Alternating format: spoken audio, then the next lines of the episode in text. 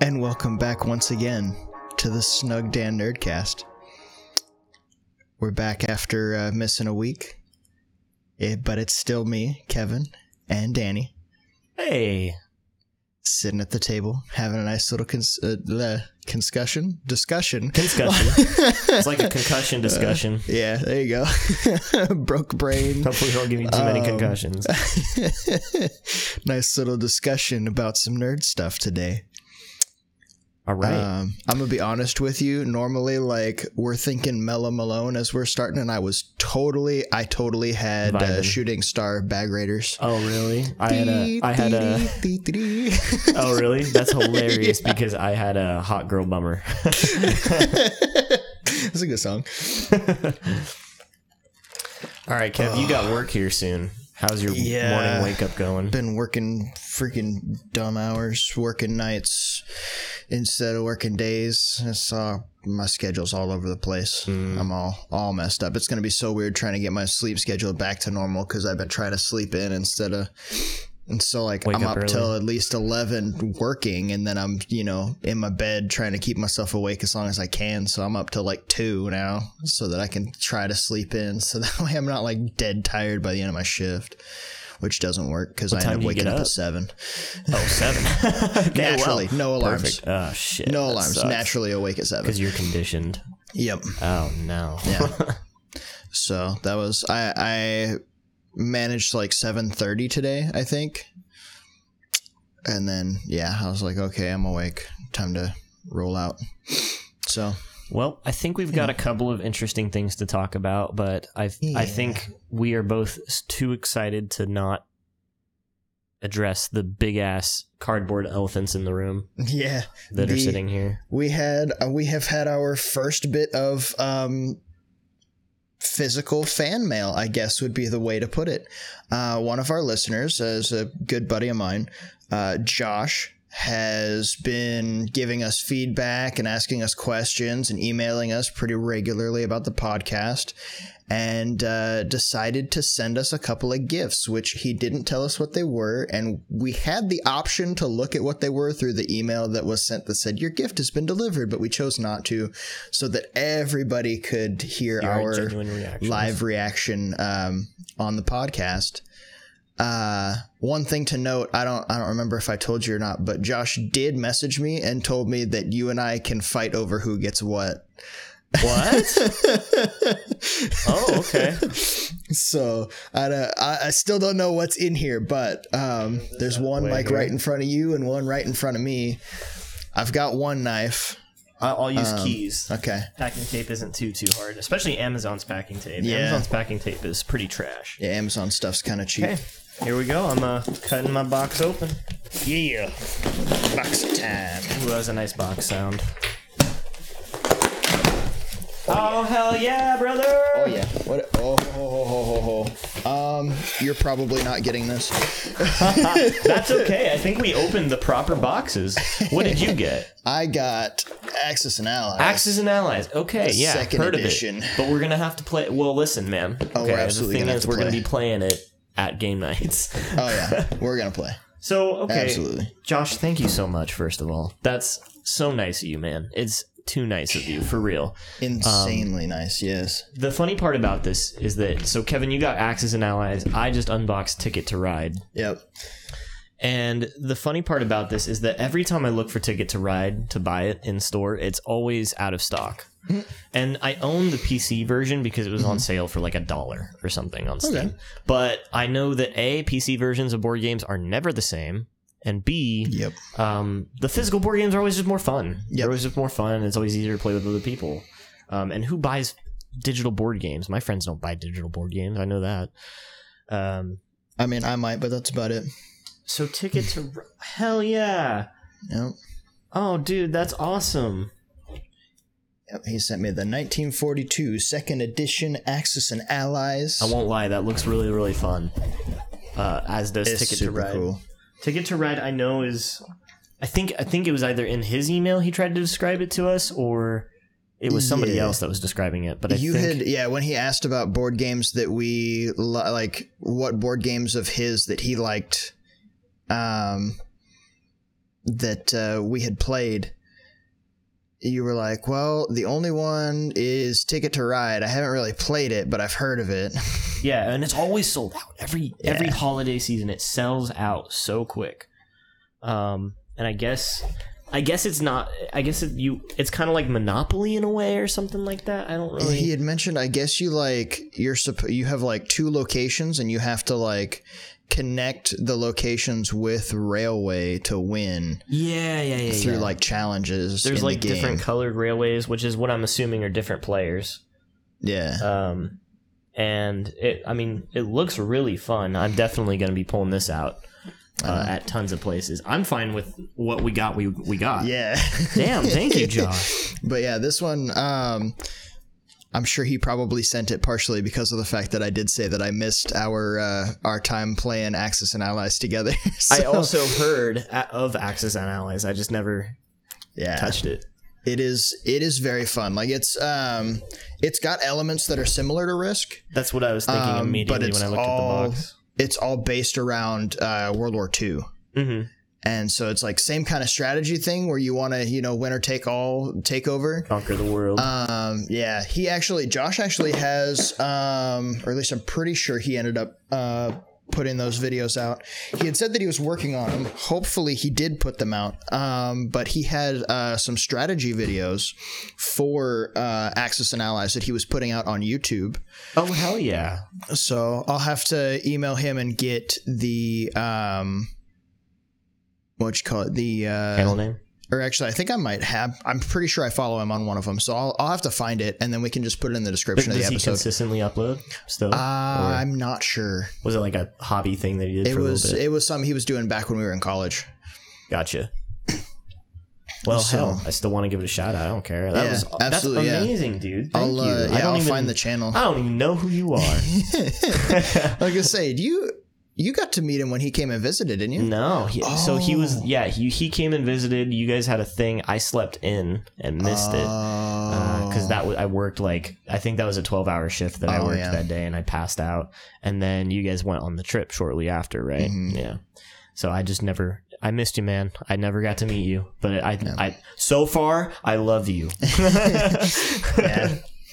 We love Josh. Thank you so much, Josh, for uh, sending those. Those will definitely get used with our group because we love playing games. Yeah, I definitely want to play Ticket to Ride as, as soon as possible. That was a game I was re- I really want to try. It's just I don't want to tell like everybody like, hey, buy it on Steam, like because they're gonna yeah. be like, Steam, really? I'm gonna buy a ticket.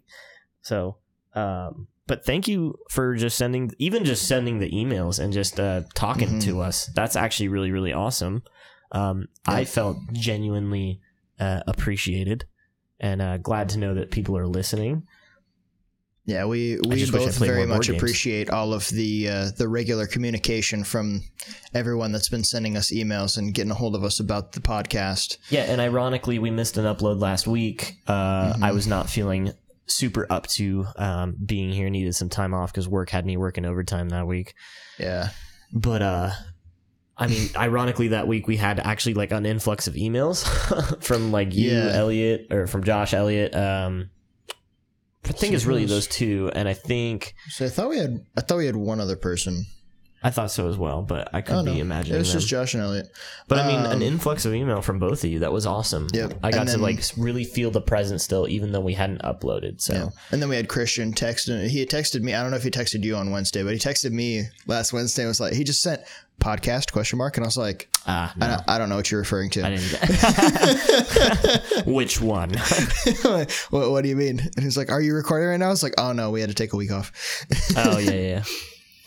Good guess on him, though. I'm gonna say it was it was right about the time that we usually set up for for Wednesday uh, podcast recording, but and right now we're recording on a Thursday yep. um, because times have just not been working out lately for some yep. reason on Wednesdays. Um, just either Kevin's work is just changing his schedule, or uh, we're just busy with our groups, or what have you. There's just a yep. whole lot of oddness going on with scheduling right now. Yep. Summertime's kind of got us going all over the place with our uh, our recording schedule. So hopefully once we get, you know, more into the the fall time when we're not so busy with crazy activities and shit, we'll be uh, a little more regular on everything.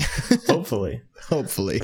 Um, let's see. Well, I guess we'll just get into more nerd stuff now. I mean, yeah. Thank you again, Josh. That was yeah. amazing. Absolutely. So, um, I actually, I'm a, I'm gonna bring it back up because I'm still so excited about it. Uh, Glitched.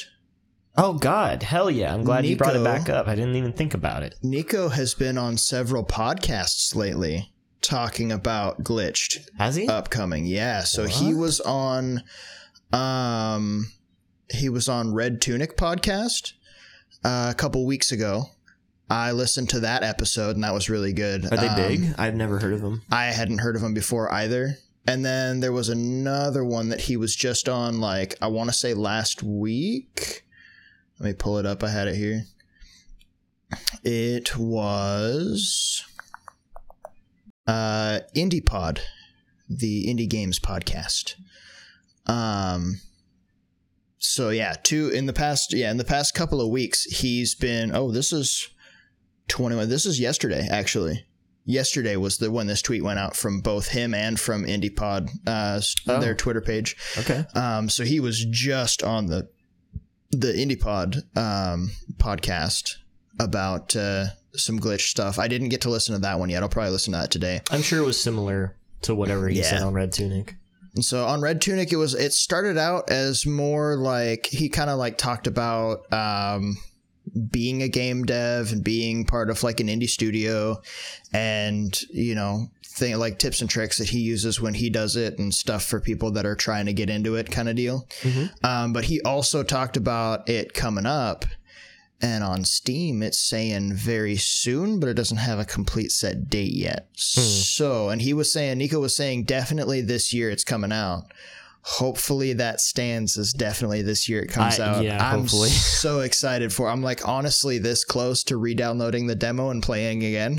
I almost want to, but at this point, I feel like I'm probably just going to wait till the game comes out. I, so no early access on Steam? Not yet, no. Hmm. So the demo is live on Steam, but it's uh, only oh. you can only add it to your wish list. Um, the demo or the game? The game. Okay, but the so, demo is live. That's yeah. I mean, you can download the demo on Steam now, so you don't have to go through their page. Um, but yeah, you if you want the game, you have to wish list it. Um, no pre-order, early access yet. So did he give any other update on like how it's going, what he's added, what he's changed? He kind of, he didn't really, he didn't talk a whole lot on the game itself. He kind of just talked a lot about like developing and the process that they've been going through with it. Oh, okay. Um, so, which it was, it was really kind of cool for me personally to kind of hear like some of the things that he was doing uh, for the game and things that he's done to like make himself a better developer and Did so on and so forth. Talk about the team at all? Like if they've grown, um, shrunk? Because so far it really he, seems like he's soloing this. Whole. He's been the one managing most of the social media. Yeah. Um, the rest of the team seems to just be very heads down, focused on the game. Right. Um, it didn't As sound it like be. he's lost a lot of developers in the in the game. So I hope I'm not. pretty Sounds sure. Like they're a close team. I'm pretty sure it's all still just the same group. Okay. Um. But yeah, I was uh, when I saw that he's like starting to be on podcasts, I was like, okay, this is a good sign because that means there's a very good chance that it's coming out soon. Like podcasts are starting to pick him up. They're wanting to see, you know, they want to talk about the game. They want to they're, yeah. they're ready for the release. I hope so, because I, you know, um, even playing like Omori and stuff way back uh, right after Christmas, that game was hyped up and that was in developmental hell for seven years. Mm-hmm. Like, I don't know how that hype kind of generates. Uh, I would like, I don't even know if he'll even hear this, but I hope that he would do some kind of promotion, like a TikTok or something, something to get, uh, the gamer crowd in on the hype of what the game is, because playing the demo, um, and just kind of going through the adventure the first time, I was super excited for it. Mm-hmm. And so was a bunch of other people. I mean, well, we talked about the Kickstarter, got tons of support, but then it just kind of fell off. So I feel like yeah. it needs kind of like a rejuvenation push, and hopefully that's kind of what these podcasts are, is like a start for that push. They've also got a pretty big community on Discord, um, talking about the game and going through stuff with that. Um, also, he has been uh, streaming live on Twitch weekly. Oh. Um, yeah, I didn't know about this I until I heard I on the podcast that no he was idea. doing it. He's been streaming like stuff about the game. What? Live on Twitch. He has? Mm-hmm. Oh, okay. So it could be. So I, I need to start checking it. it out, because that'll definitely be a, a big thing. I didn't get a chance to look at it before, because I like I finished the pod, the Red Tunic podcast uh, episode with him in it yesterday, and uh, didn't I just I didn't get a chance to sit down and try to watch anything, see if I could find anything on Twitch or anything like that. Did so. They, uh, so did they try to ask him questions about the game, and he was just like, "Well, you'll see." They asked a couple of questions, but for the most part, like it, it seems like it was a little more focused on like game development information. Yeah. Mm-hmm. So almost it's it's possible that, that there may sense. have been a conversation previously that he wasn't going to give away too much about the game. Um, so, you know, not to focus too much on Nico. If you want another podcast to come on, hey. I'm gonna say, yeah, we right here, buddy. We'd do it. we'll figure it, it out. Like, Danny and I have been like super interested in Glitched since the you know early early days. I yeah. think since beta, since demo one. Yeah, I think that was the, the first O G demo. demo. Yeah, or maybe the second. I can't remember, but it was. No, I remember a two point oh coming out afterwards. It was we were definitely in from the very beginning. Yeah, and one of you um, guys popped into my stream. I don't remember who it was. I don't think it was Nico, but I think one of you guys did, and House Studios did. Oh, when did. you were when you were when streaming, I was streaming the demo. Yeah. Oh yeah, one of you guys popped in. And then uh, also, I don't know if you knew this or not, but they actually the Kickstarter that blew up was actually their second attempted Kickstarter for Glitched. Oh, I didn't know that. They actually had a first one that failed, like miserably. And then, oh, in like, you know what? It was like a couple years prior, and then they yeah. came back again with the the new one. What's and it really exploded. funny about that is that you mentioned that, and um, when I played Glitched, because immediately when a when a new R P G comes out like that, and it's like choices matter and karma and all that, mm-hmm. um, everyone the first thought is Undertale, because mm-hmm. Undertale was like the biggest one, and I do remember my. Uh, my stream homies in the Discord telling mm-hmm. me that uh, Glitched was actually made before Undertale, um, or at least it was a thought before Undertale had even become a thing. Um, and I think that's probably why it didn't make its goal. And then after Undertale came out, then it had all this hype mm. kind of piled back onto it, because everyone was like, oh my God, Undertale was legendary, so let's support this too. Mm. Um, so bad timing on that. Yeah, apparently. Like I said, that was one thing that he did talk about in that... Um in that interview on Red Tunic podcast, was that um, they kind of like, they didn't market it quite, like they hadn't figured out how to market it properly. And so that was kind of part of the reason why he thought it failed the first time. Um, because mm-hmm. like things that he and the, de- the other developers thought were like interesting stuff that people would want to see turned out to not really be stuff that was as big. Uh, he said that when he's making, like when he's developing games, he's found that people seem to enjoy and react positively to like jokes and stuff from the game, and like, you know, things that are, you know, draw attention. So like Attractive the Bebo's, how he's doing all the Bebo stuff, like love it. Love it. People love the Bebos, so they're all about it. And then like any kind of, you know, little clips and stuff that have like funny quippy jokes and stuff like that, like those Not are things so that he's much posting. About like the core story of the game, or like yeah, yeah. I get that. Yeah. People yeah, people at first, before finding out about the game, their first thing that they seem to focus in on is like, you know, what's what's cool about it, like what's something cool that comes up. So like they're focused on those those quippy remarks, the the Bebos, the, you know, little little things that'll just kind of like catch their eye, like, ooh, what's that? And then showing them, you know, gameplay, stuff like that. That's when it starts to, okay, now we're now we're about the game. That's awesome, because yeah, because then when it and then when it comes out, it's like a punch. Yeah, you expect all these funny jokes, but then you don't expect the the good story or whatever. Yeah.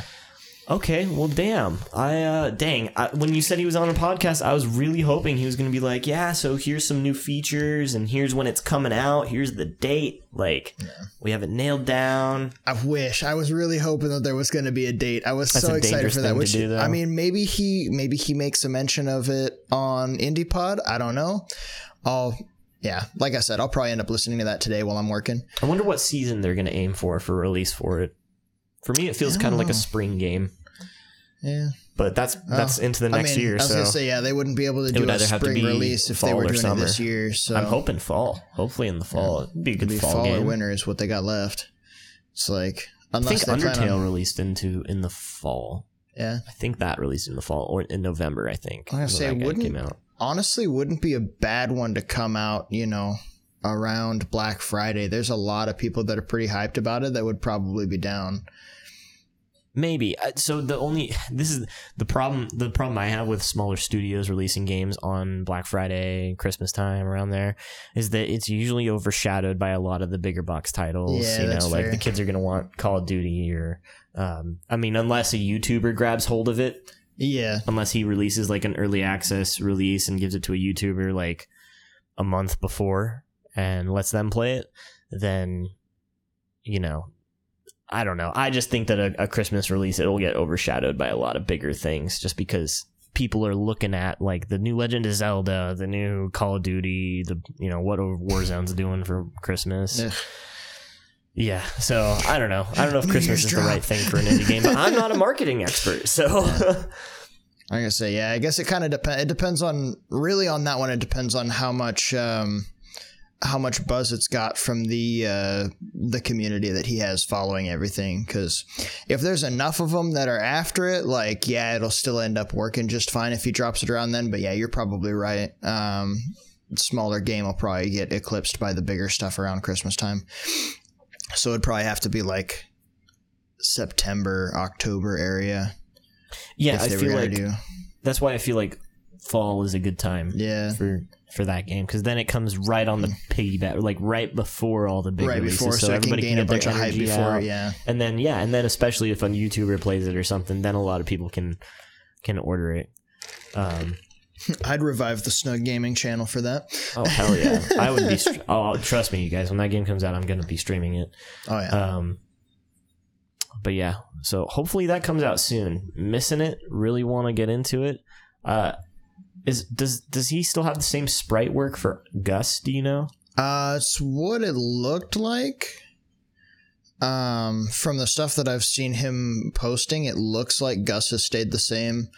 Uh, looks like most of the characters, like the way that they looked in the demo, by the you know, I think it was like the third edition, have pretty much stayed the same.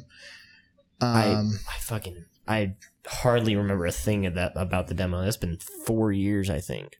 I, I remember I a good it. handful of stuff. Like, honestly, I still love that frog at the beginning that just gave you sass no matter what you picked.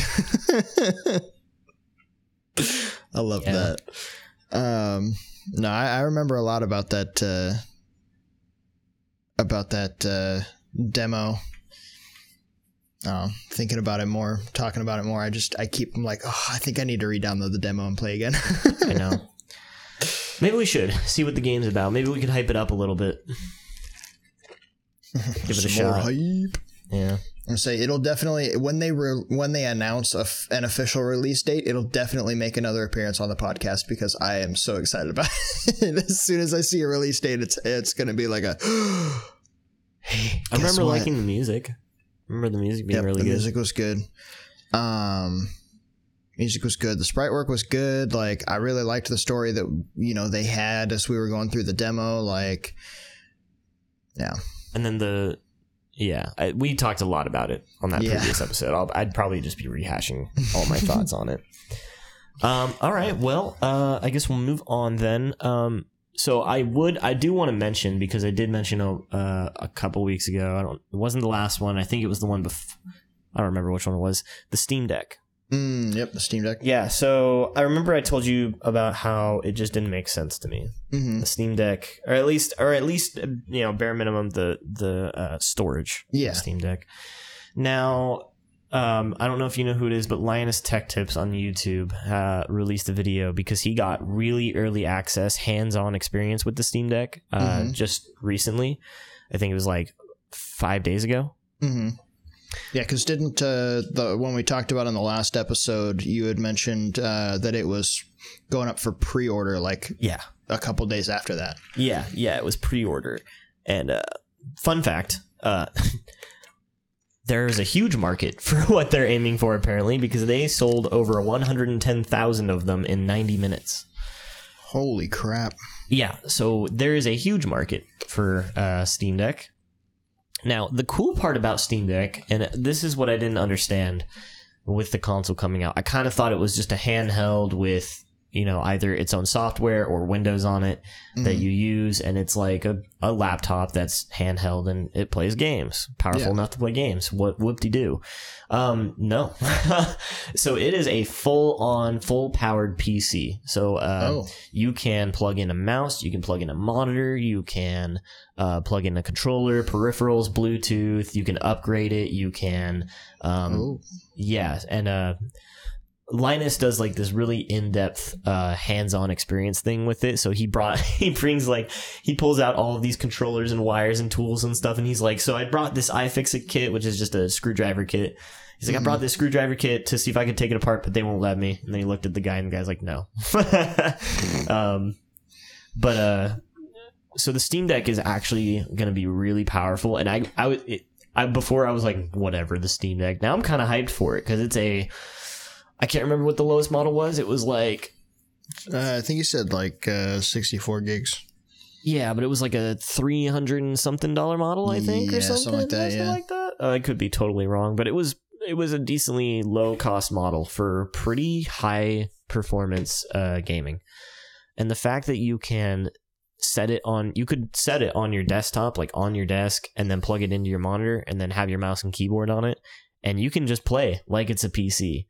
Um, it's not loud. The fans are really, really good on the on the console. Um, a con- console, I call it. And uh, you can also install whatever operating system you want on the Steam Deck. So, I mean, a lot of people like Windows Linux. A lot of people like Windows ten or whatever. I think Steam right now, the one that comes on the Steam Deck is Steam's custom software on there. So they have their own, uh, like, I think it's mostly just like a rehash of the Steam U I. So when you boot up Steam, there's a U I you can start up when you start up your computer. It's mm-hmm. kind of like turning it into a console. Hmm. Um, the so there's like touchpads right underneath the uh, thumbsticks that you use to you can. Oh, there's a gyroscope too. So and a touch screen. So it, it really is like a Switch. Yeah. Um, yeah, and, it looks a lot like a Switch. Yeah, just no detachable bulkier. Controllers. Yeah, I mean, which I mean, who needs that? Yeah.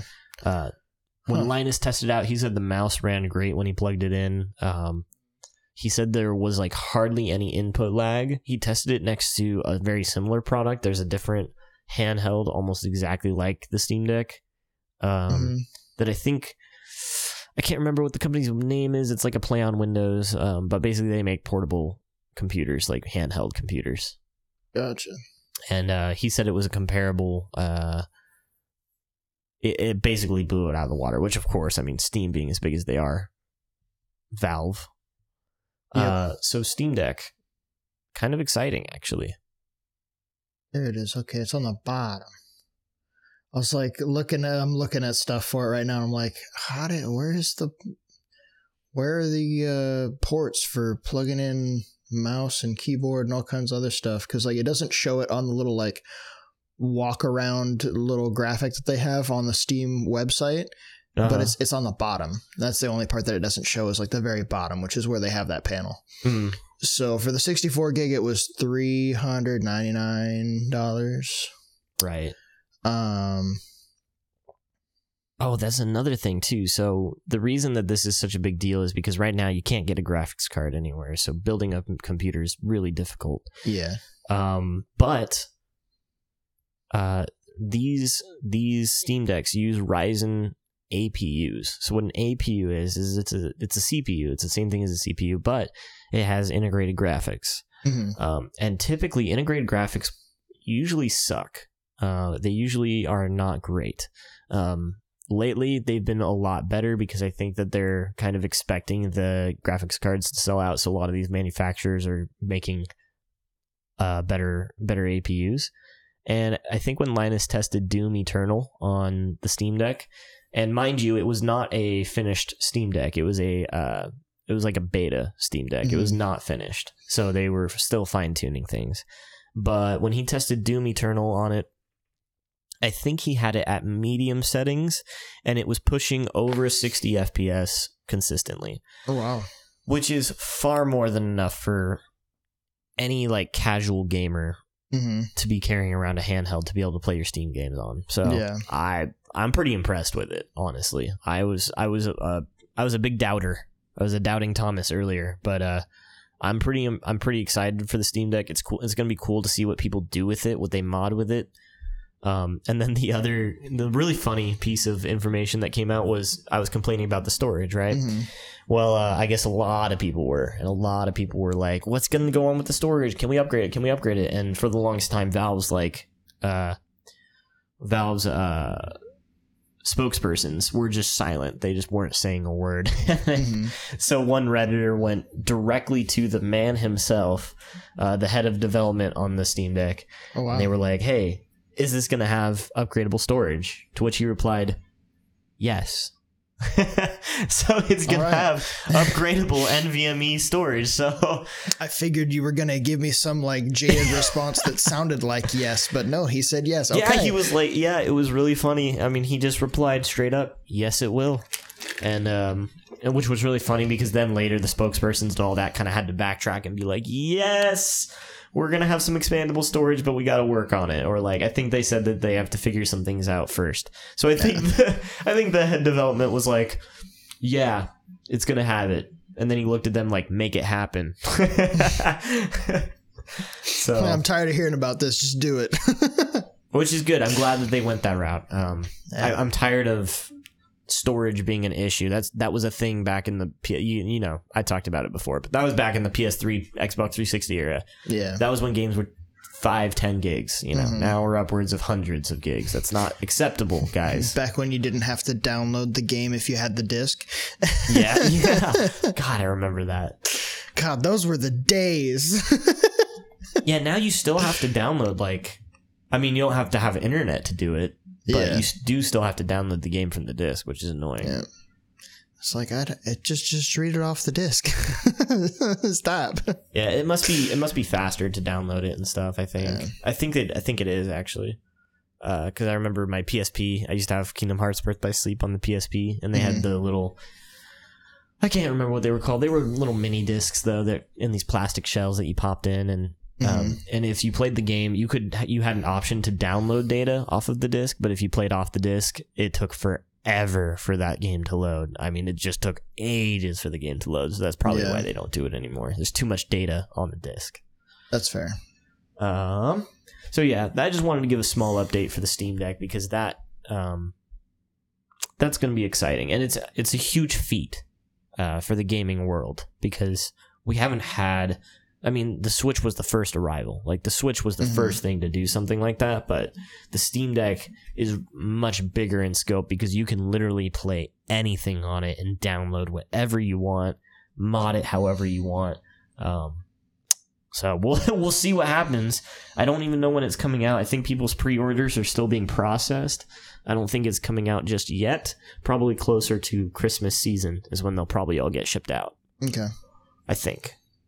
Well, it's showing, so on here it's saying expected order availability after quarter two of twenty twenty-two. Oh, so that's, but that's that's, way, way that's assuming that everybody that are like pre-ordered on the day of pre-order isn't getting them sooner than that. And they they're will. Just saying, because like it's possible that this is like based on how many we had come out. All these people that have already pre-ordered are going to be higher up in the queue. So they'll get them around this time. So by the time you're able to get it, if you pre-order now, here's when you'll get it. Damn. And that's just for pre-ordering now. Yeah. Woof. That's tough. But I mean, high demand, right? Mm-hmm. It's the world we live in. Yep. All right. So, you want to talk Blizzard? Oh, wait. we we mentioned this before. Um, we t- we uh, talked about it before. I'm gonna say we didn't we talk Activision before with the, uh, the same issues? Thing. Activision Blizzard. Oh, are they part of the same? Yeah. So Activision uh, okay. actually acquired Blizzard um, gotcha. Not too long ago. Okay. They actually acquired Blizzard. Uh, it actually, fun fact, it actually shot Activision up ahead of all of the other companies that uh, develop F P S games because mm-hmm. Blizzard well, was yeah, such a huge one for them. Yeah, Blizzard's done a lot already. Yeah. But yeah, their whole mass exodus, oh my goodness. Yeah. So um, the big thing that I was going to talk about, that I was going to mention is um, because of everything that's been going on, one of the people that walked out and left the company is the uh, lead developer for uh, Diablo two Resurrected and Diablo four, which Diablo two Resurrected is about to come out. Literally, open beta is like next week for P S five. I literally had that pulled up on my phone right now. Like, so for anyone that doesn't know, I do know a few of our friends don't know this, or a few of our friends were uh, shockingly informed. Yeah. Um, so a while back, I mean, last month, I'd yeah. say, or maybe the month before, something like that. There was some, uh, there was an, a lawsuit from the state of California mm-hmm. uh, submitted against Activision Blizzard, and I guess the long and the short of it is that over the years there have just been many employee complaints uh, that were tossed into the trash, many uh, working conditions that were unacceptable, um, worker conduct that was unacceptable. Uh, H R departments not doing their jobs, women being um, passed over for promotions, for pay, apparently. Um, and sadly enough, one woman did take her own life uh, due to, a, this is just what I read, due to uh, some, I, I her pictures being spread around the office from, uh, I guess it was like a frat boy fraternity kind of environment. So they're in some hot fucking water. I mean, mm-hmm. this sounds like this sounds like it was a company uh, kind of doing this for a while, like at least a decade is what it sounds like. Um, and what's funny about Activision, I don't know if you know anything about the company's history. So a long time ago, Activision was actually a part of Atari. So the guys who worked for Atari were all these developers, and then um. Atari made millions off of these developers who were making these games for them. Mm-hmm. And back then, developers were only paid. I mean, at the time, it was a decent wage, like a twenty thousand dollars wage, I think, mm-hmm. like the eighties, I think. So that's pretty good, right? Still pretty good, yeah. Accounting for inflation. Um, and so what Atari did was they did this. They, they thought it would be cool to share their sales stats and their analytics uh, with the developers to say like, hey, this is kind of what the audience enjoys. This is what they like to play. This is how much it sold. Uh, we should try to do more of this. They showed it to the developers. Developers were pissed because Atari was making millions and millions and millions and millions of dollars on their games. And uh, and the developer... The, most of the lead developers for a lot of their successful games just left because they were like, we could do this on our own. Mm-hmm. Um, so they left and they formed what we know today as Activision.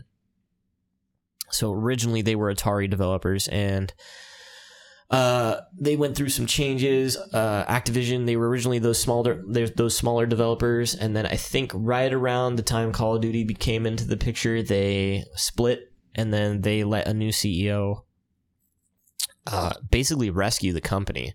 So I guess Activision was doing really bad toward the end of its life, uh, and they brought in this new dude. I can't remember his name. He's probably in one of these articles. Mm-hmm. But uh, they brought him in. He like raised the company from the dead, basically.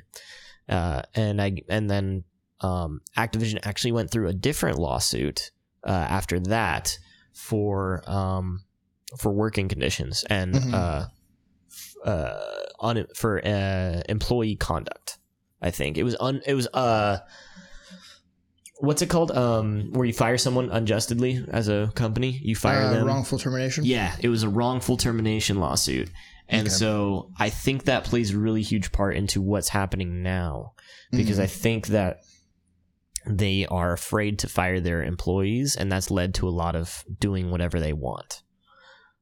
Gotcha. I mean, that would make sense. That does seem to be the kind of like, I don't know, the kind of way that a the lot sentiment. of companies tend to end up is as soon as they get like one or two wrongful termination lawsuits, you go on to an extreme. They like, they like, yeah, extreme opposite direction with it. And suddenly it's like impossible to get rid of people. And you're like, oh my God, this dude literally sits in his cubicle and picks his nose the entire day and doesn't actually get anything done. But they won't fire him because they're afraid that he's going to f- try to sue him for wrongful termination. And since they've got a history of wrongful termination, they think they're going to lose yep. just on principle. And yeah, it's just... Yeah, that lawsuit uh, was said to be in the tens of millions of dollars. So... Yep. Not good. Uh, but let's see. Um, so a lot of people have been fired at Activision Blizzard, essentially, for this. Um, mm-hmm. Employees went on strike. They walked out. Uh, people are boycotting Blizzard games and, of course, like Warzone and Call of Duty games as well. Uh, let's see. So, yeah, I just... This is just a headline. Jesse McCree, Diablo four director, is no longer at Activision Blizzard. Yikes. That's a that's a big one. I was super excited for uh, Resurrection. I'm really kind of hoping that it's still going to come out. I mean, I'm sure it will. I really don't think they're the kind of company to let this kind of... Yeah. Not let a game come out. But, like, they might have to delay the release just because of that. Because they're going to find somebody competent to take the place. Yeah. Uh, uh, I remember at one point Blizzard's head of H R was fired. Mm-hmm. Their head of H R got fired for obviously not... Uh, for not handling cases properly. Yeah. yeah. Um. So kind of a shit show right now over there. Yep. I wanted to ask you, Kevin. Um, you're a, you're a you're a C E O at Blizzard. All right, you're a C E O All right. at Blizzard. You have just been informed uh, of employee conduct like this. What do you do to fix it?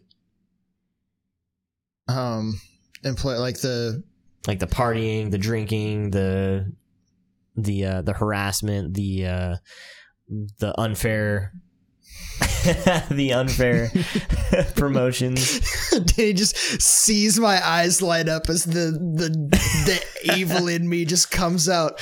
You know, just about every place, and I'll guarantee uh, Blizzard Activision has uh, a clause in there uh, about random drug testing. We Damn, start there. That's a good one. That's a really there. good one. That's smart like, of you. Since technically, technically, marijuana is uh, illegal in like federally. Um, that is a rightful reason to terminate, even if it is legal recreationally in the state that you work. Um, so you start there. Um, no offense to my weed smokers, but. Um, You know, because not, not everybody is that bad, but if every, they're having a serious issue with partying and shit, like, there's a good chance that it's going to be that, it's going to be, you know, all kinds of other shit they're not supposed to be getting into. That weeds out a good handful of people. Then um, also, any company emails, uh, they have to notify their employees that they're going through them. However, technically, if it's on a company server, they have the ability to access them at any point. Anyone who has participated in sending any kind of emails like that, gone. Poof. So your goal would just be to axe the people. I just, yeah, I'd start weeding out the people that are the problem. Which is kind of what they're doing now, retroactively. I mean, but. yeah, like, but that would have been, as soon as I got a whiff of it, it would have mm-hmm. been mandatory drug tests over the partying shit. It would have been immediate scope through all of the emails, um, going through all of that. And then, um... then it would have been just a little bit more strict uh, watching of what was going on. I'd have a, I'd ha- I would have a supervisor on every floor of every building that their entire job is literally just to keep an eye out. Like I'd give them, I'd give them other tasks and not tell, you know, other employees what their job specifically is. I'd just be like, hey. Here's the like handful of things that you're going to do on this floor. While you're doing those things, you're also going to keep an eye out. You see something that's not going right. I know you probably don't want to be a snitch, but that's literally your job. You're just going to you're going to report back to me. You're going to report back to me. You find something nefarious, I'm going to freaking shut it down. And they'd be paid very well. As and, they should. Um, that honestly, that'd probably nip most of the problems in the bud. Yeah, that's, um, God, man, how could you do that? How can you let that happen as a that's, company? Yeah, that's exactly, like, if I caught even a, a scintilla of it, like, duh. You nipped that It would really have been quick. One of those before I could even, hopefully, before that, like, of course, I'm I'm not a C E O of a big company, so who who knows, maybe I, you know, power corrupts. Yeah.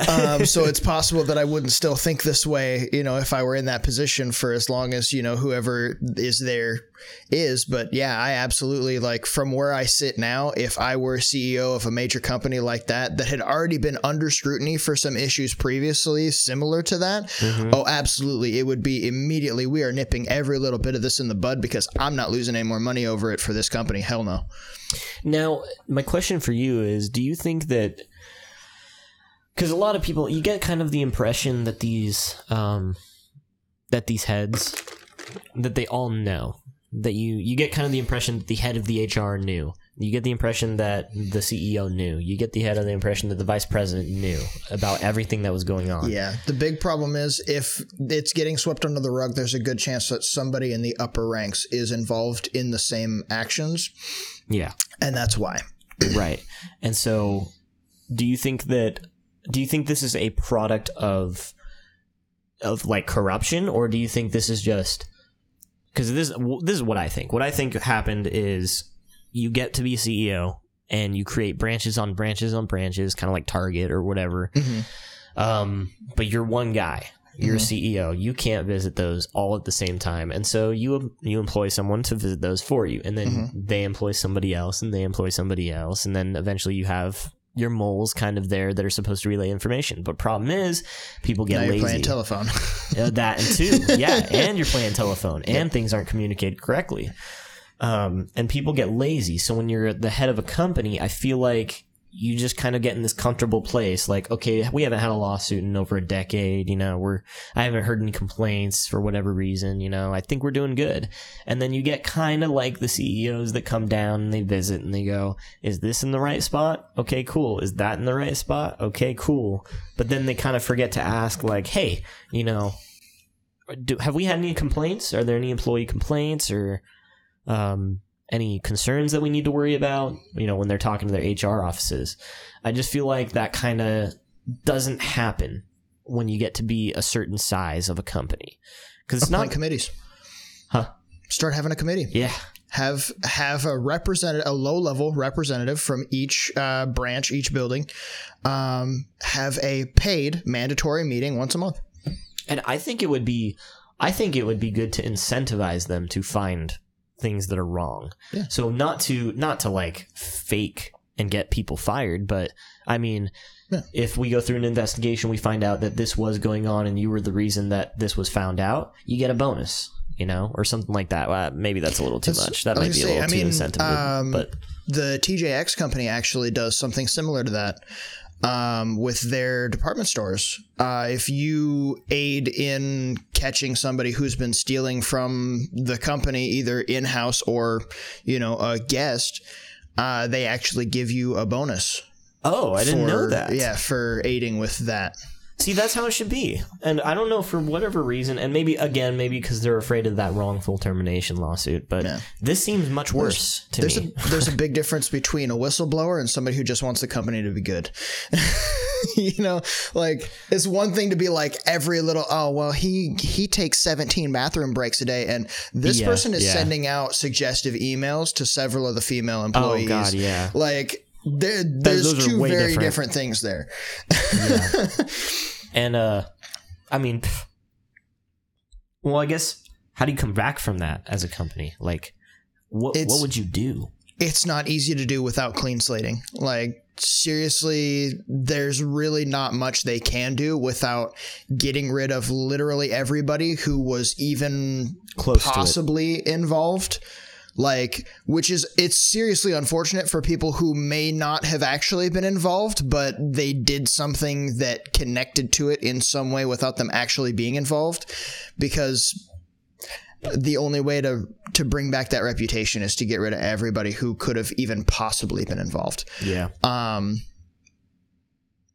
I mean, shit. Which unfortunately could again end up with another wrongful termination lawsuit, but on that one, they'd probably be able to win it over when it's like, look, we have evidence that you were connected in some way, shape, or form. Like we're this, being sued this for another contacted thing. with this and that and the other thing. So there's literally no. I was gonna say, and then you know, zero tolerance going forward. Yep. And that's unfortunately for the people who haven't done any. Like it's it's another case of the the few ruin for the majority. Unfortunately, they're going to have to crack down on so much. They're going to have to be an extremely strict company for the next couple of years just to make sure that it it stays dead. Yeah, I mean... Otherwise, they're going to end up losing everybody that actually wants to utilize their games. Everybody, they're going to start boycotting their games and their programs and everything else. And all these people, they're going to lose so much money that they're not going to be able to keep it up. Yeah. They're going to lose all their devs that are actually decent because they don't want to deal with the possibility of it happening to them. They're going to lose, you know, plenty of customers, which is going to take their revenue into the toilet, and they're going to fall apart. The only way is if they clean slate. Yeah. Which is sad. And that, I don't know how that will turn out for it. I mean, from what it sounds like, it sounds like a lot of the developers aren't being fired. This sounds like it was a it was a, a lot of upper management is yeah. the problem, because a lot of the upper management is being fired. And that's, yeah, that's a lot of times issues like this. It might have like one or two lower level employees that are involved in it, but for the most part, it's usually upper management that ends up being the problem. Well, yeah, is, I mean, that's why I say they need to have they need to have committees. They need to have a repres like a low level representative, somebody who's, you know, down on the base level from each of the branches, meet together on a, like, even if it's a Zoom call, they have a paid once a month meeting where they all discuss it. It gets distilled by whoever they decide to have, you know, typing it up or whatever, or it's recorded and the video or the distilled, uh, you know, notes get sent directly to like top level management, shareholders, C E O or whatever. Yep. They make sure that everybody that can see it, or like that everyone that, yeah, they they make sure that like each of the people that are represented represented in the areas, like it's marked, this is what branch they're from, this is da da da, and they let them have a serious meeting. And honestly, like, I know at first there would be people that would be afraid to speak out, but as long as, well, I mean, I yeah. feel like, I tell you, dude, I mean, just from personal experience, um. it only takes so much. I mean, people can only take so much. Yep. And that's, I mean, it'd be one of those, like, I know a lot of them would be afraid that, like, their manager was going to make their life harder if they said something bad about them. But in that instance, if that happens, they continue to still be the rep. Yeah. Like, if their manager gets reprimanded for something that they ratted them out on and they decide to make their life harder, okay, now my manager is on my ass about this. That's now recorded, documented, and sent up the ladder. Now someone's on that manager's ass for being that way. Either they're going to have to straighten out or they're going to get fired, because there's going to be continued warnings if that happens, you know? Yep. And so it's like, ah. It's, that's tough. I mean, that kind of a plan for... yeah, for recoup. I mean, it's, this is kind of something you really can't, you can't really come that's, back from it. That's I why mean, I say clean slate's the only way. Yeah, I mean, because even if you do clean slate, I mean, that's a mark on your company. Yep. Like, that's the company that X, Y, and Z happened, you know? Mm-hmm. And this is one of those huge things, especially since they're being sued by the government of California, which means they had a lot of people representing them. Uh-huh. Or, I mean, it means they were representing a lot of people, yeah. why the state is suing, probably. Um, that's yeah. my guess. Uh, well, there but, had to have been enough people reporting what was going on to some regulatory agency for, you know, worker um, worker amenities. And misconduct and all that. And yep. Harassment. And, yep. So... Uh, enough for them to build a case to be able to actually do it, because they're not going to take on a, they're not going to put the money that it is, that that is into, you know, losing a case to a video game company. So they also got, so Blizzard themselves got rid of their, their, uh, let me see. They got rid of the, the leads, the, the top leads of Blizzard. They got rid mm-hmm. of them. They're gone. Yep. Uh, no more.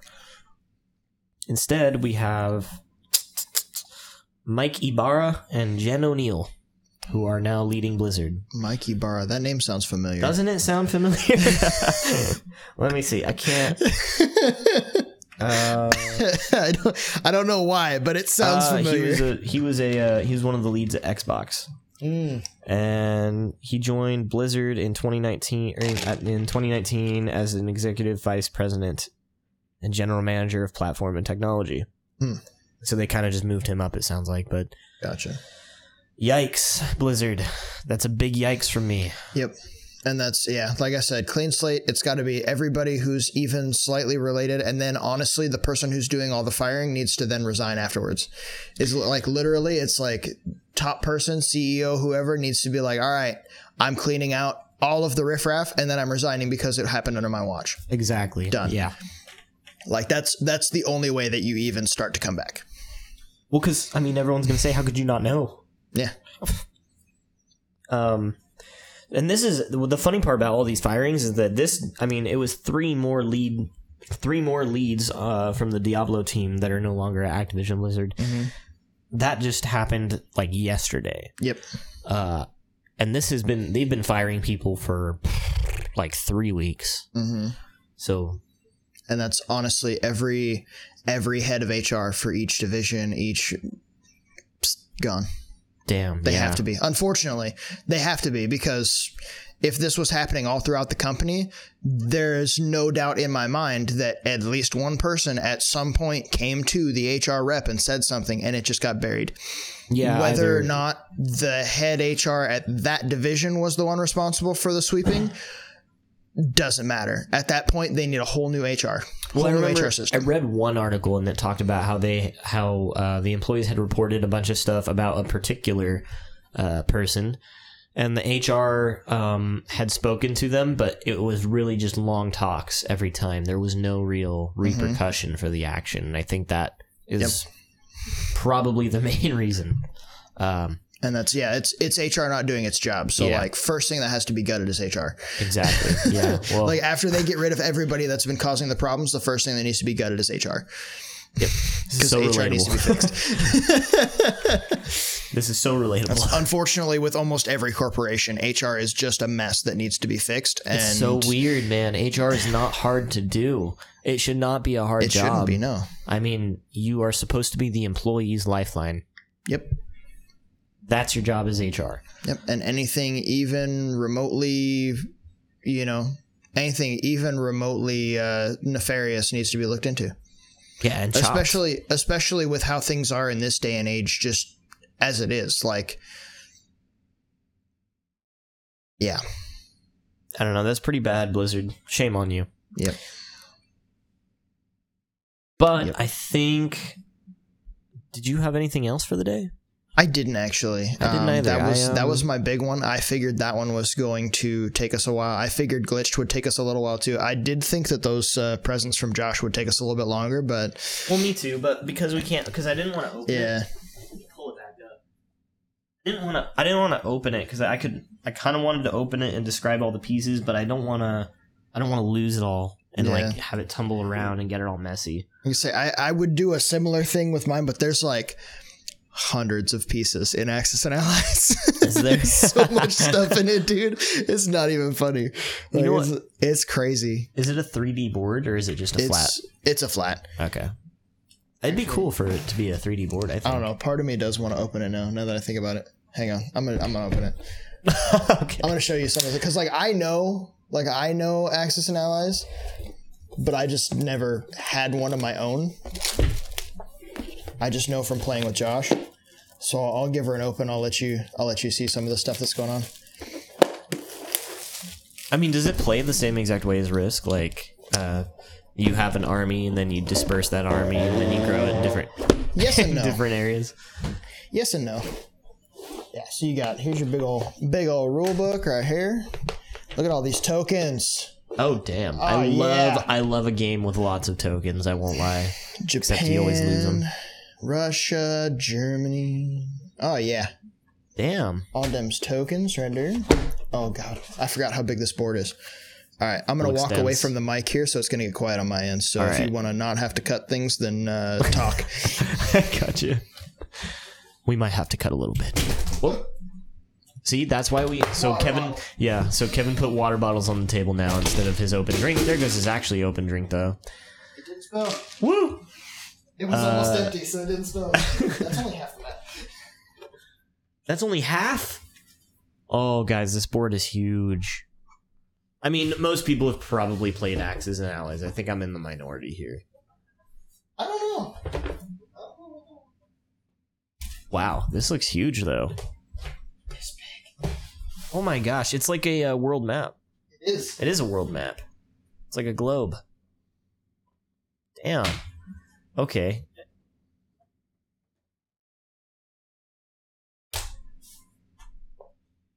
Got like all your setup cards over here.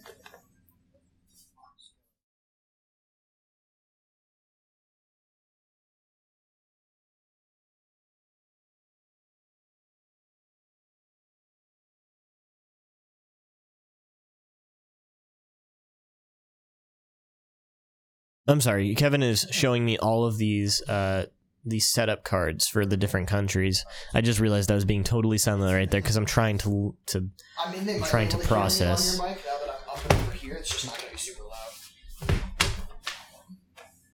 Right. Because it took us until Pearl Harbor to jump in. Do they actually incorporate that into the game? They incorporate Pearl Harbor. Pearl Harbor.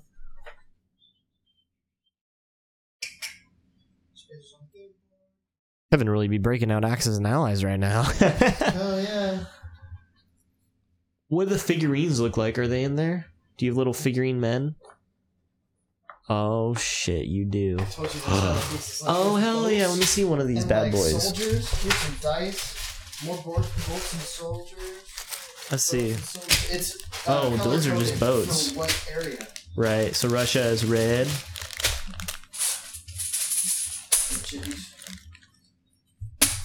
Oh my god, coins. There's little plastic coins. Dice. Could always use more dice. And so you play it just like Risk? You, yeah, it's very similar. Oh, okay. Where does the name come from? Axes and Allies. Uh, that was actually... Let me move back over to my mic to make sure that it can be heard. So where Axis and Allies came from is actually in um, World War Two, I believe. I believe it's World War Two. nineteen forty-two, yes. Yeah. World War Two. Um, in World War Two, um, the two sides of that war were the Axis, which was Germany and all of their stuff. Oh yeah, and then and the, the Allied Allies, forces. Which was the U S and Russia and uh, Great Britain oh. and... I didn't know. I see. Yeah. I thought that. Uh, I thought that uh, wasn't. I might have my history wrong. It's been a long time since sophomore year of high school. So, but I think I thought. Um, I thought like the other. The I know we were called the Allied Forces, but mm-hmm. I thought the other side was called the Triple Threat or whatever it's called, and that or the Triple Entente. I don't think so. No, that might have maybe been another that, nickname. Or maybe for them? World War. Uh, maybe, maybe I don't know. I'd never heard Axis though. Axis, huh? Yeah, but it was always referred to as the Allied forces versus um, the, like the Germany, Germany, Japan Axis oh, forces. Nuts! I wonder who gives them those names. That some, way we call some them historian, the probably. Allies. I don't know. Oh, crazy! But yeah. Well, damn, that's a cool looking game. I'd be very down to. How many players is it for? Um,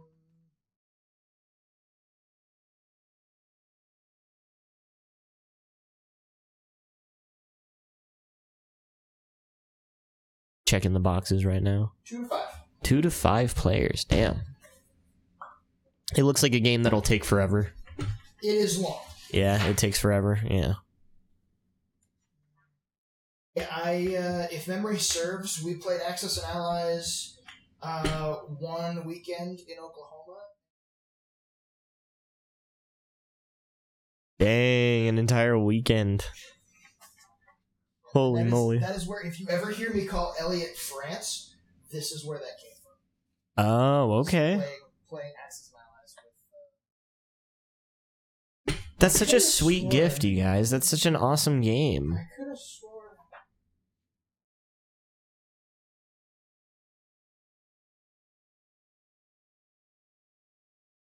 Pearl Harbor was World War Two, right? Yeah, Pearl Harbor was World War Two. Yeah. So, yeah, there's actually a ruling in here where the U S isn't allowed to leave its deal until until a specific turn, unless provoked beforehand.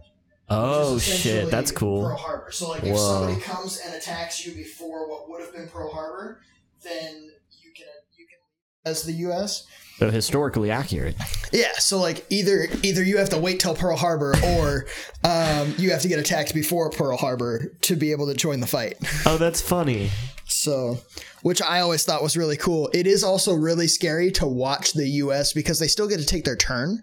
You just can't leave the U S. Right. So they're just so building just, and building yeah, and building. Amassing and forces massive. and amassing forces and amassing forces. Like you just watch That's and very the, the cool. U S is just like, okay, they're getting kind of big over there. Oh, I don't know shit. how I feel about this. Oh, I definitely want to play these games at some point when we when we have our game nights. You know what we need yeah. to have? We need to have like a, an overnight game night. We need to have either oh, a bunch of like people just crash here or just, yeah, we need to do yeah. that. Because that seems like a perfect game for cool. that. Oh yeah. This would be a, this would be a, we start like early morning and we're up all night playing. Yeah. Well, so, but yeah, we shoot. should, we should definitely get people together to play. Cause yeah, since, and, uh, Since I've got just a little bit of experience, but not a ton, I don't think I would end up steamrolling you guys. So I think we'd be okay. Um, no, I'm sure it would be fun. Yeah. And that's Josh. So Josh and I, when we would play, he had like all of the different, um, what you call it, all the different uh, like operations that were run during World War Two memorized, like what what country did what and what they called the operation. Okay, gotcha. So like, there was like a something uh, Britain did that was uh, like Operation Sea Lion, I believe, um, where they like they led some sort of attack through, and like there was a couple of other ones that he kind of he kind of mentioned, and uh, yeah, it's it's crazy. Dang! So hell? it's it's a really fun game to play, though. Josh, you will be responsible for many nights of much fun. Yes, he will. Um, thank you, man. Again, thank you so much for just listening to the cast and sending us something you really didn't have to. I did not expect anything. Uh-oh, I know, right? Cards are already coming out. It's okay. They need to when we finally play anyway, so. And we will be playing. Well, uh... Poor Soviet Union and their twenty-four pieces to start with. In comparison to the thirty from Japan, the thirty in the U K, forty in Germany, and forty-two in the U S. Yeah, but the Soviet Union's got ice. Yeah. All right, well, shoot. I mean, hey, it was a shorter cast today. We're only about an hour and something in, but... uh hey, that's fine. I mean, that was that was the targeted goal. Like originally we wanted like hour, hour to an hour and a half, and we've just pretty much always been hour and a half plus. Yeah, because there's usually just so much. But yep. I think lately life's been real crazy for us. Life so. has just been a little crazy, and I think a lot of the articles are just being overshadowed by some of the larger things happening. So when we kind of get back into it next week, we'll be able to do a little more research, I think, once some of this stuff blows over. Oh, that reminds me. There was actually something that I wanted to do with you. Uh. Um, I wanted to... We won't necessarily do it this uh, episode just because it might be hard for both of us to do it, but um, have a game suggestion, like video game suggestion for each other that we think the other has not played. And then, okay. like, four or five episodes down the road, give, like, a... Try to have that game... Like, try to not pick, like, a super long game, but, like, try to have that game completed or damn near it, and give, like, our own personal review of it. Okay. So I feel like that'd be kind of cool. What wouldn't be too long? Like, something that, with our busy schedules, we could still complete within, like, a month or so. Oh, like a month? Oh, yeah. Easy peasy. Like, it doesn't have to be insane, but, like... Got many of those. Yeah. Okay. I think I've got a few, especially now that you have a P C. That's going to be much easier. Yeah. So that's I, I wanted to. Yeah, I wanted to do that because like I Ooh. heard there was like a mention about like game reviews in one of the podcasts that I was listening to. I don't remember which one it was, mm-hmm. but that kind of like I wanted to do like a game review, and I also wanted to make sure that it's not only negative stuff, but we've also got positive stuff oh, on yeah, the, the sure. game. So like even if like you purposely chose a game that was just not like a very good game, I would still want to have like, oh, well, here's some things that they did well with this game. Yeah, yeah. Even though I didn't like it. I would uh, deal. I would enjoy that very I'm much so, including our audience as well. If anyone has a game they yeah. would want us to play, and it's a, I mean, I'm not playing no seventy, fifty hour game yeah. anytime soon. But yeah, don't I mean, if, if you have like long, a, but... if you have like a four or five hour, six hour kind of adventure game for us to try out or check out, let us yeah. let us know. Let us know if you think there's something fun out there. I mean, I'd also be willing to just like, if somebody wanted to, like if, if one of us suggested just like a multiplayer only game, like just, you know, hey, go and play the multiplayer for a little while, test out this, that, and the other thing, and tell us, you know, what, what you think they did well, what they could improve on, kind of thing. Like, not as fun as doing story-based stuff, like something with a story mode that we can watch, but still, you know, feasible for a game review. Yeah, that'd be sick. So I'd be down for that. Yeah. Um, on a side note, Apex released Ranked for arenas. Yes, they did. And uh, not bad. I need to. Uh, I need to get more regularly playing arenas on my P C so I can adjust to, to yeah. the the controls. It's jarring, man. It is and I jarring. was I was suggested very heavily that I purchase a uh, gaming mouse instead of just like the cheapo twenty dollars one that I have. Uh, I mean, sure, there are some side buttons you can use every now. Like I yeah. use side buttons on my mouse for a grenade, yeah. but.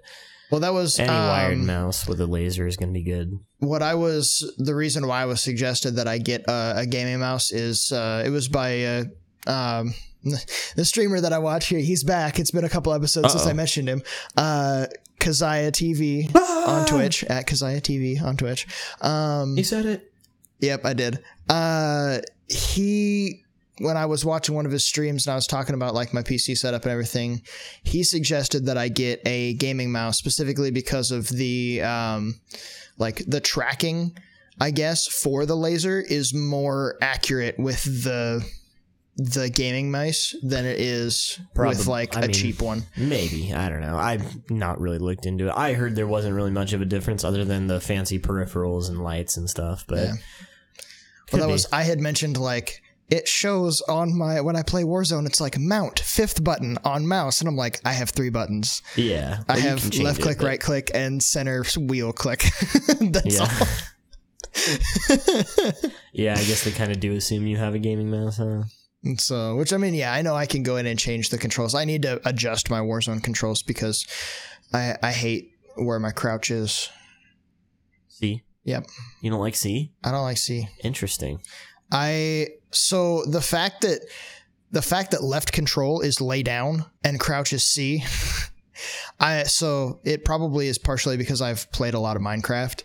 Like Minecraft, shift is your little crouch thing and left control is sprint. Yeah. Wow. So like you have no idea how often I lay down instead of running away.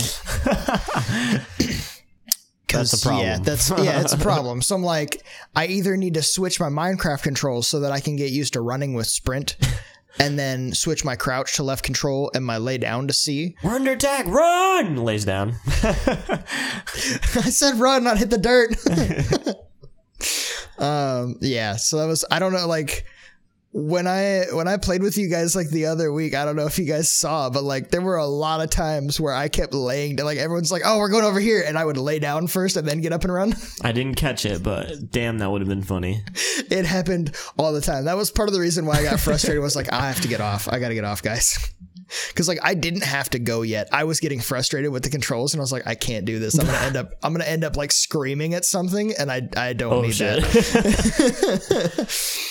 Well, shoot. So, well, I hope it gets a little easier. Yeah. I mean, it should come trying, a little more natural. I've been trying to play more regular. I've been playing solos just because I don't want to get matched with people because people are annoying. Yeah.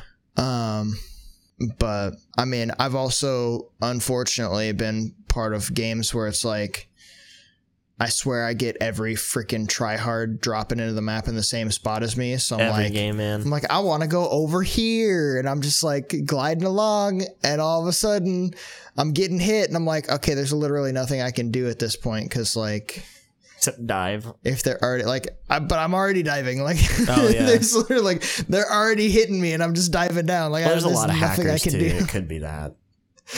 It's, yeah, it's possible, but yeah, it's just one of those like uh, there's nothing I can do at this point. Like they've already got a lock on me, and I'm already moving at the high, like top speed that I could be moving at. Like, yeah, I could disrupt them by opening my parachute and slowing myself down, but like, yeesh, eh. Damn, that sucks. Yep, sounds I had awful. Like twice where I didn't even, at least twice where I didn't even hit the ground before I was going to the gulag, and I was like, awesome. Oh my god. I was like, well, this blows. Well, I guess uh, with that, we'll kind of uh, we'll just exit out for the night. Yeah. Uh, whoops. Welcome back to us. Welcome back to everybody. Sorry about the one week break there. Um, hopefully you guys hear this again on Monday, the bright early Monday morning. Um, yeah. Uh, yeah. So thanks again, everybody, for all the listening and all that you do. We hope that you all stay safe, stay happy, and above all else, stay nerdy. Have a wonderful evening. We'll see you in the next one.